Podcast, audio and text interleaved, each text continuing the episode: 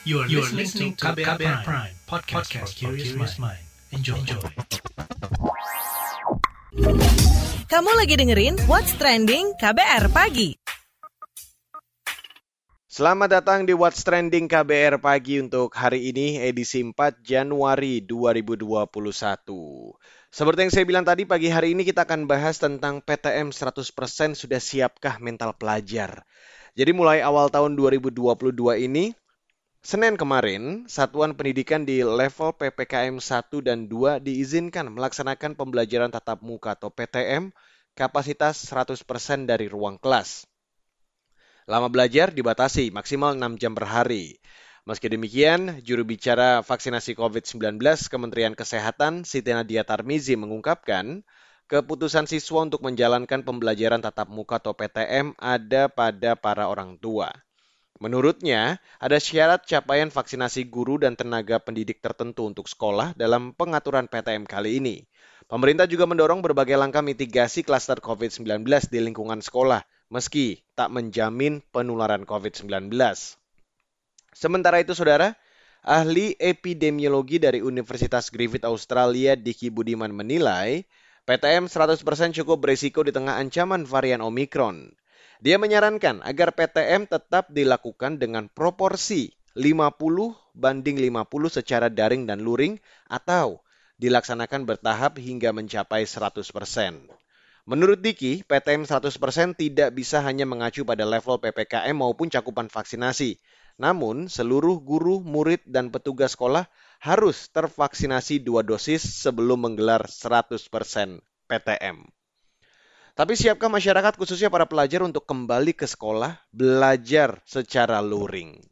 Sebelum kita lanjutkan pembahasan hari ini, saya mau ajak Anda dulu untuk mendengarkan opini dari netizen plus 62 berikut ini.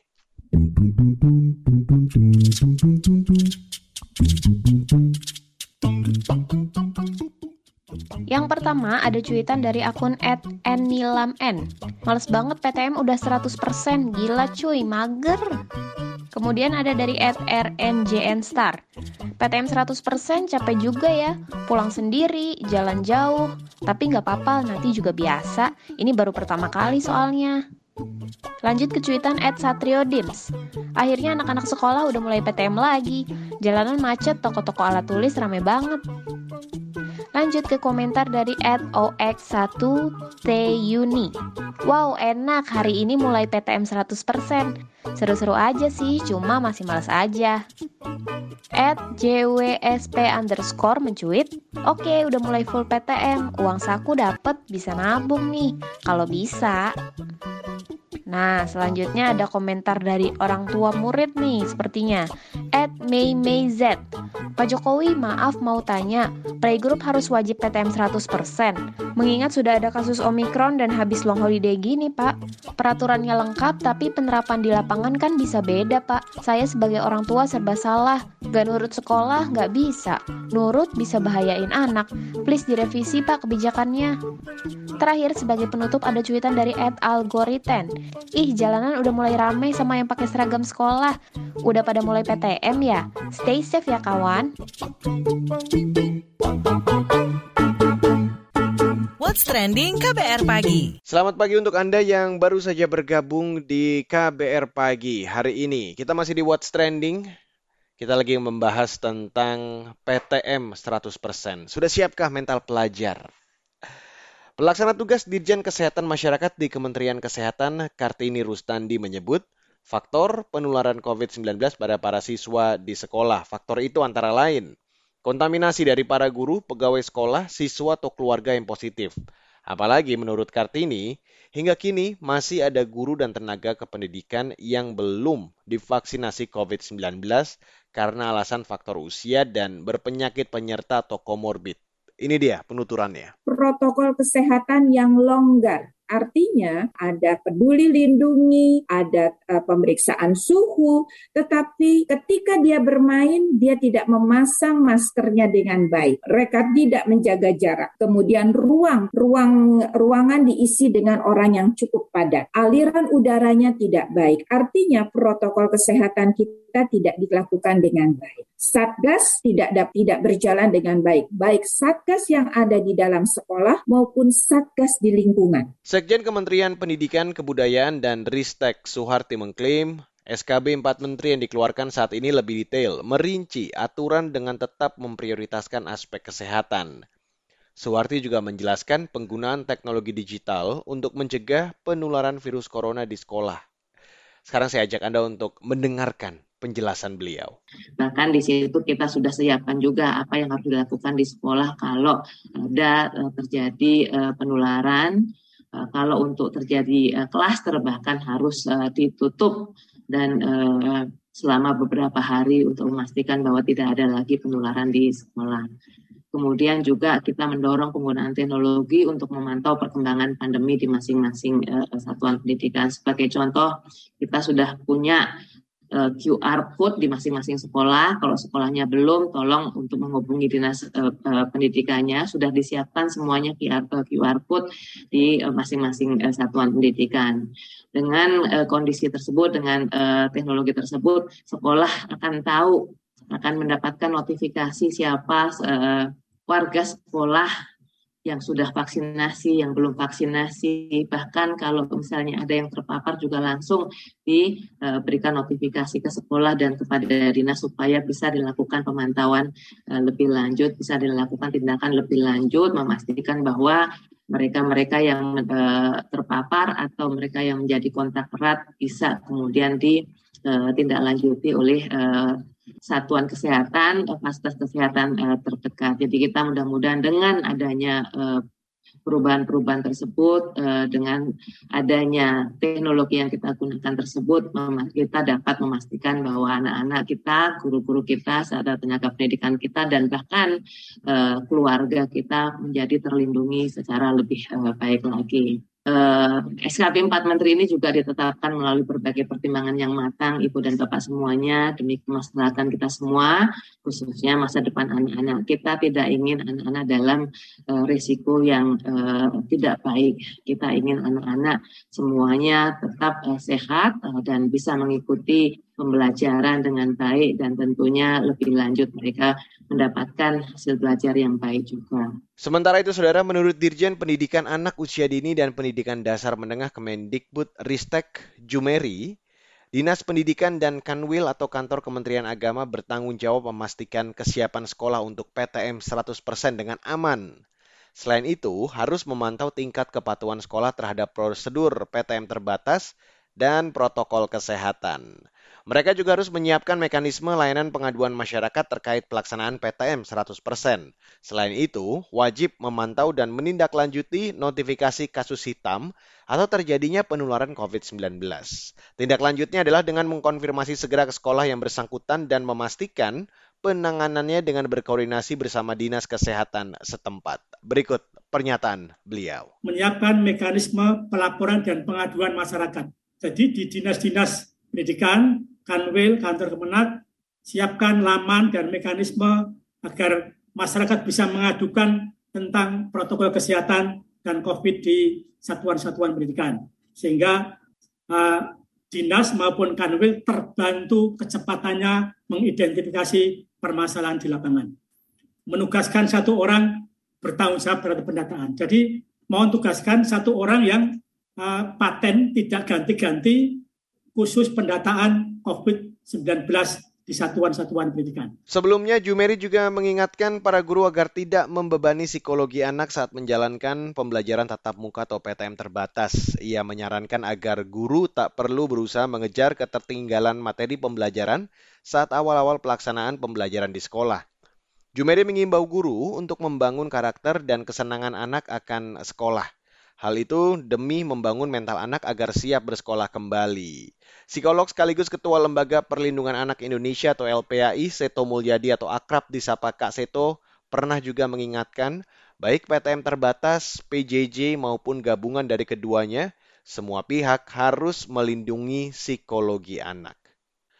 Baiklah saudara, nanti setelah break saya mau ajak Anda untuk ngobrol bareng psikolog anak dan remaja, Vera Ita Biliana. Jadi tetaplah bersama kami di What's Trending KBR Pagi.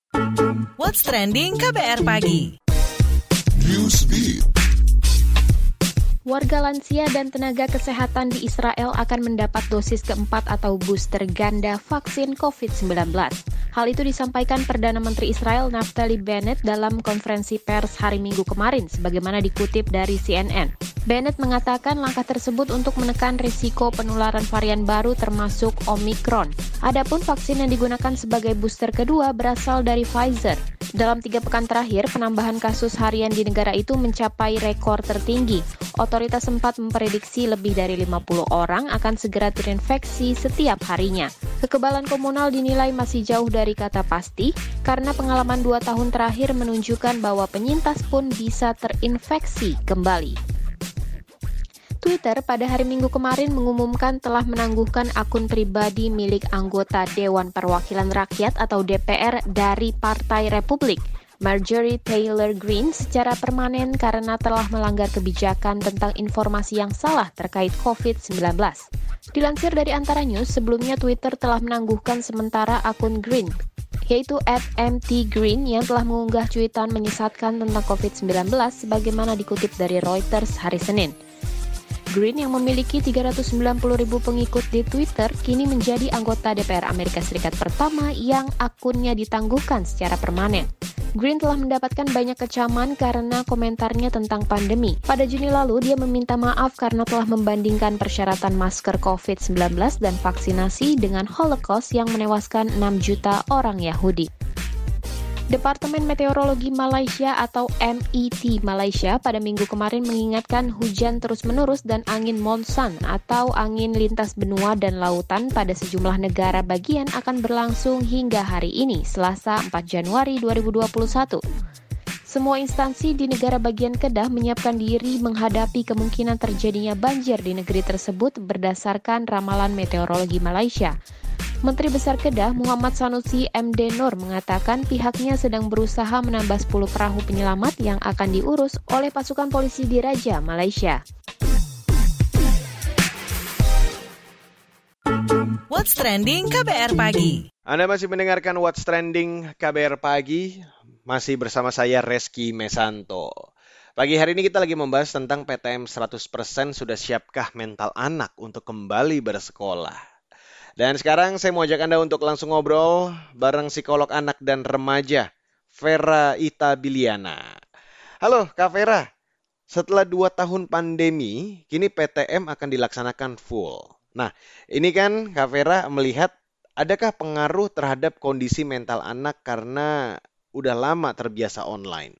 Dan kira-kira apa nih persiapannya supaya anak nggak shock ketika harus kembali belajar di sekolah? Mm -mm. Ya pasti ada ini ya, ada berbagai macam emosi mungkin yang muncul. Ada yang sebagian ada yang senang karena PTM, karena udah lama e, merindukan suasana sekolah, ketemu dengan teman-teman. Tapi ada juga mungkin yang cemas karena mungkin e, dari misalnya yang dari SMP baru masuk SMA selama ini belum pernah ketemu, akhirnya ketemu online, terus tiba-tiba ini harus bertemu langsung tentu ada mungkin ada rasa cemas itu nanti gimana ya kalau nggak ada yang mau uh, berteman sama aku cara kenalannya lagi seperti apa karena tetap saja beda ya uh, kenalan di online sama uh, secara langsung. Jadi bercampur aduk lah perasaannya gitu. Nah tapi tentu apa pun itu uh, pasti butuh adaptasi. Seperti halnya dua tahun yang lalu kita kan juga mixed feeling ya menghadapi yang tiba-tiba uh, sekolah terus harus di rumah semua harus dikerjakan dari rumah uh, belajar dari rumah dan sebagainya. Tentu waktu itu kan juga kita bercampur aduk perasaannya dan kita melakukan adaptasi juga. Jadi sekarang pun uh, seperti itu. Dan kalau dilihat dua tahun yang lalu kita bisa beradaptasi sekarang pun juga harus bisa. Yang penting khususnya untuk orang tua untuk guru uh, ya bisa hadir untuk mendampingi itu tadi perjalanan emosinya si anak-anak ini gitu ya. Tidak terlalu uh, menambah pressure juga uh, dengan misalnya menuntut cepat-cepat mereka untuk uh, menunjukkan progres dalam hal akademis. Karena tentu saja uh, waktu online kemarin kan mungkin banyak yang ketinggalan ya ada learning loss dan sebagainya uh, dan berbagai macam gitu terus juga perlu diingat bahwa dua tahun ini selama mereka melewati masa pandemi di rumah uh, setiap anak membawa ceritanya masing-masing gitu kan ya mungkin ada yang kehilangan uh, anggota keluarganya, kehilangan orang yang dekat dengan mereka. Nah, ini tentu juga membawa pengaruh uh, bagaimana mereka beradaptasi dengan situasi PTM full ini gitu ya. Jadi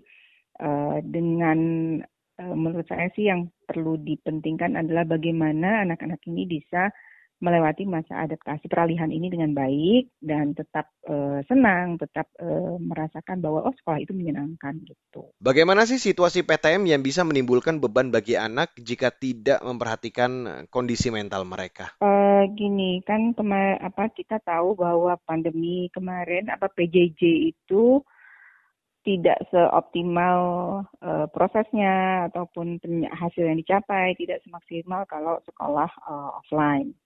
Jadi kan memang ada uh, learning loss yang tadi saya bilang itu tidak suka terus tidak suka tetap ada. Nah, tapi jangan sampai terjebak dengan hal itu. Jangan sampai terus anak anak-anak merasa dikejar untuk uh, atau diberi tekanan yang uh, berlebihan untuk mengejar semua ketinggalan yang kemarin-kemarin gitu. Kalau rekomendasi Kak Vera sendiri terkait kesehatan mental anak saat harus beralih nih dari metode online Kemudian sekarang harus beralih ke offline atau sekolah konvensional seperti biasa dulu. Ya, pressure-nya jangan berlebihan dulu. Yang penting mereka beradaptasi dulu dengan keluar rumah gitu ya. Keluar rumah, eh, datang ke sekolah yang mungkin selama dua tahun ini mereka belum pernah datangi, bertemu dengan orang-orang secara langsung yang selama ini mereka cuma lihat dari layar. Jadi uh, itu butuh adaptasi. Belum lagi rutinitas yang di rumah juga pasti berubah, gitu kan ya. Oke okay lah kemarin beberapa bulan terakhir kita sudah uh, apa namanya PTMT gitu ya, pertemuan tatap muka terbatas gitu ya. Tapi kan ini tidak setiap hari. Nah ini kan setiap hari. Kalau rutinitas di rumah pasti berubah sekali itu. Gitu mulai yang mereka harus bangun pagi lagi, mandi pagi lagi, itu pun juga butuh adaptasi gitu ya. Kalau saya baca-baca e, dengar-dengar cerita juga ya itu tadi ya mm, melengkapi ATK lagi karena selama ini kan nggak butuh ATK tuh alat tulis uh, untuk uh, pulpen, kertas, buku dan sebagainya kan selama ini pakai online kan semua serba komputer gitu. It, it, mulai dari hal-hal yang kecil seperti itu. Terus juga mereka juga harus belajar bagaimana uh, tata cara di sekolah kan karena tidak ada jam istirahat, bagaimana cara membawa apa makan bekalnya itu pun juga banyak uh, adaptasi uh, gimana caranya mereka supaya tidak ber, terberkumpul di istirahat, menahan diri untuk tidak melepas kangen uh, dengan berkumpul dengan teman-teman. Nah itu banyak hal yang uh, mereka perlu pelajari juga gitu. Tapi ya kita mesti optimis mereka pasti bisa karena dua tahun yang lalu mereka bisa kok gitu beradaptasi dengan situasi yang uh, luar biasa ya gitu. Jadi sekarang ini uh, kita dampingilah mereka untuk pelan-pelan bisa uh, menikmati sekolah sebagaimana mestinya gitu. Nah ini yang satu yang paling ditakutkan. Mungkin kan mereka sudah lama ya nggak ketemu teman-teman sekolahnya. Kira-kira mungkin nggak sih ada euforia yang berlebihan oleh anak sehingga nantinya dia lupa sama protokol kesehatan? Uh, kalau dilihat dari tahapan yang kemarin-kemarin sudah berjalan ya, uh, semestinya si euforia ini bisa diminimkan gitu ya. Dengan kemarin kan kita melalui bertahap uh, hanya sekian persen yang datang ke sekolah gitu kan ya, hanya 50 persen gitu. Jadi bertahap anak-anak sudah belajar meregulasi ininya ya, meregulasi emosinya sendiri ketika berada di sekolah gitu. Mereka tahu oh saya tidak boleh berkumpul, oh saya tidak boleh uh, berdekatan gitu ya, harus tetap menjaga jarak gitu. Mudah-mudahan sih euforianya bisa uh, diminimkan gitu. Oke, Kak Vera, terima kasih. Itu dia Vera Itabiliana. Dia ini adalah seorang psikolog anak dan remaja. What's trending KBR pagi? Commercial break. break. break.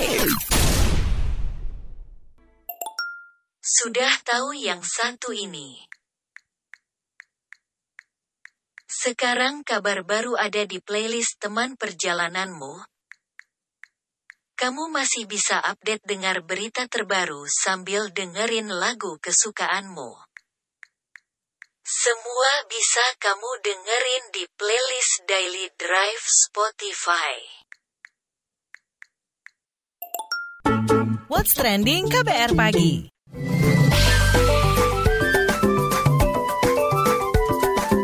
WhatsApp Indonesia.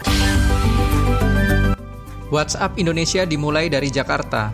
PT Kereta Api Indonesia menyatakan selama masa libur Natal dan Tahun Baru kemarin mengangkut 1,5 juta penumpang. Juru bicara PT KAI, Joni Martinus merinci, jumlah penumpang diakumulasi dari tanggal 17 hingga 31 Desember lalu. Sedangkan puncak angkutan kereta api terjadi pada 24 Desember.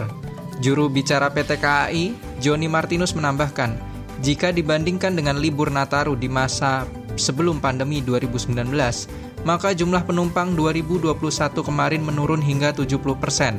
Joni juga menyebut 700 ribu penumpang di masa libur Nataru kemarin merupakan pengguna layanan kereta api jarak jauh, sedangkan 800 ribu penumpang lainnya pengguna kereta api lokal.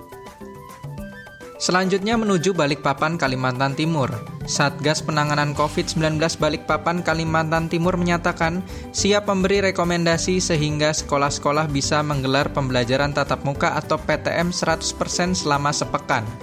Kepala Bidang Keamanan dan Penegakan Hukum Satgas COVID-19 Balikpapan, Zulkifli mengatakan, Balikpapan kini sudah berstatus zona hijau. Bahkan dalam dua pekan terakhir, sudah tidak ada lagi kasus baru virus corona. Sebelumnya, sekolah-sekolah di Balikpapan hanya menerapkan PTM terbatas dengan kehadiran siswa sebanyak dua kali saja dalam sepekan. Kepala Bidang Keamanan dan Penegakan Hukum Satgas COVID-19 Balikpapan Zulkifli menambahkan, rekomendasi untuk dilaksanakannya PTM 100% diharapkan sudah bisa dikeluarkan sebelum 7 Januari nanti. Asalkan syaratnya sudah tidak ada ditemukan lagi kasus baru COVID-19. Zulkifli juga optimistis Balikpapan sudah memenuhi syarat PTM 100% sesuai SKB 4 kementerian. Terakhir mampir Rembang, Jawa Tengah. Menteri Pekerjaan Umum dan Perumahan Rakyat Basuki Hadi Mulyono meminta kontraktor yang menangani proyek Kota Pusaka Lasem untuk berhati-hati karena kegiatan fisik tersebut berkaitan dengan masalah seni. Saat berkunjung ke Lasem, Kabupaten Rembang hari Minggu, Basuki mengatakan proyek dijadwalkan selesai bulan Agustus tahun 2022. Perkembangan proyek Kota Pusaka Lasem ini sudah mencapai 30% dengan sasaran renovasi masjid, pembangunan pasar, dan penataan kawasan pecinan. Selain untuk mengungkit ekonomi, penataan kota Pusaka Lasem juga sebagai sarana melestarikan Lasem yang dikenal sebagai kota toleransi. Sebelumnya proyek itu dianggarkan dari pemerintah pusat sekira 110 miliar rupiah dengan luas area yang menjadi sasaran mencapai 13,6 ribu meter persegi. Demikian WhatsApp Indonesia hari ini. Itu dia WhatsApp Indonesia yang sekaligus menutup KBR pagi untuk hari ini edisi 4 Januari 2021. Terima kasih untuk Anda yang sudah bergabung pagi hari ini dan saya juga tidak pernah bosan untuk selalu mengingatkan selalu patuhi protokol kesehatan di mana pun Anda berada. Hindari kerumunan, kurangi mobilitas yang tidak mendesak dan tetap gunakan masker bila Anda berada di ruang publik. Buat Anda yang tertinggal What's Trending pagi hari ini Anda kembali bisa mendengarkannya di podcast What's Trending. Ada di KBR Prime, Spotify, Apple Podcast, dan tentunya platform lain tempat Anda mendengarkan podcast. Saya Reski Mesanto undur diri dari KBR Pagi. Salam.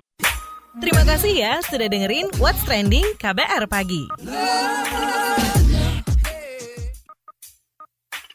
KBR Prime, cara asik mendengar berita. KBR Prime, podcast for curious mind.